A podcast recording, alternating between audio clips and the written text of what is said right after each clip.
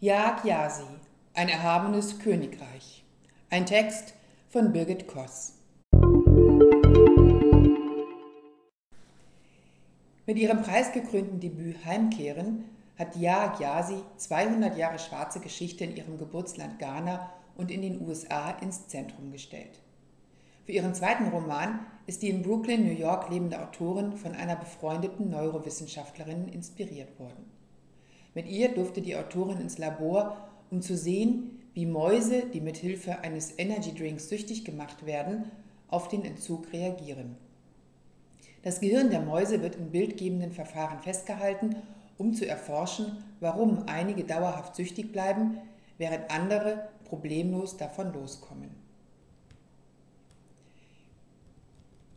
Für ihren Roman hat Jagd Yasi die rationale schwarze Wissenschaftlerin Gifty geschaffen, geboren in Alabama in einer Einwandererfamilie aus Ghana. In sachlichem Tonfall lässt sie ihre Protagonistin erzählen. Gifty sucht ihr Heil oder Königreich als Erwachsene in der nüchternen Wissenschaft, nachdem sie als Kind tiefgläubig in einer evangelikalen weißen Gemeinde in Alabama Mitglied war. Diese hatte ihre Mutter sich nach ihrer Einwanderung ausgesucht und zu ihrem Lebensinhalt gemacht. Dabei leugnete sie den stark vorhandenen Rassismus innerhalb dieser Gemeinde.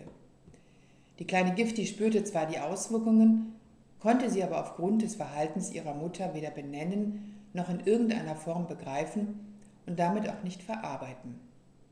Diese Erfahrungen schildert die Autorin bildstark, prägnant und eindrucksvoll. Yagyasi verrät im Gespräch, dass die kirchlichen Szenen und die Darstellung des kindlichen Glaubens stark autobiografisch geprägt sind, während die weitere Familiengeschichte von Gifty auf reine Fiktion beruht. Der Roman beginnt damit, dass Giftys schwer depressive Mutter zu ihr reist weil sich sonst niemand mehr um sie kümmert. Die Mutter verbringt Tage und Wochen reglos im Bett. Schon mit elf Jahren hatte Gifty diesen Zustand erlebt.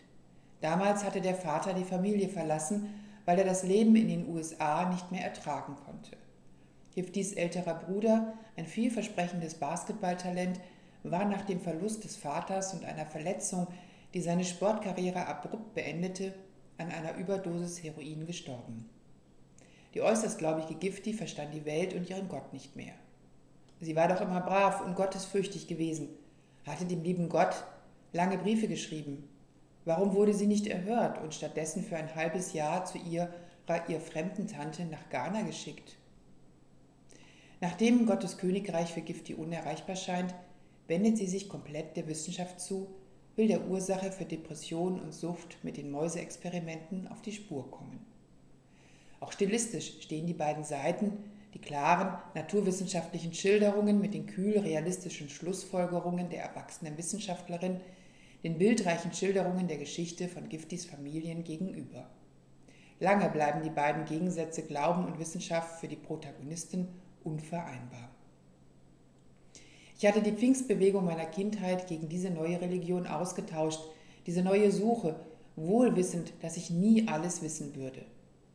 Schließlich zeigt sich, dass es bei aller Suche immer wieder um die Frage geht, wie wir mit Trauer und Verlust umgehen können.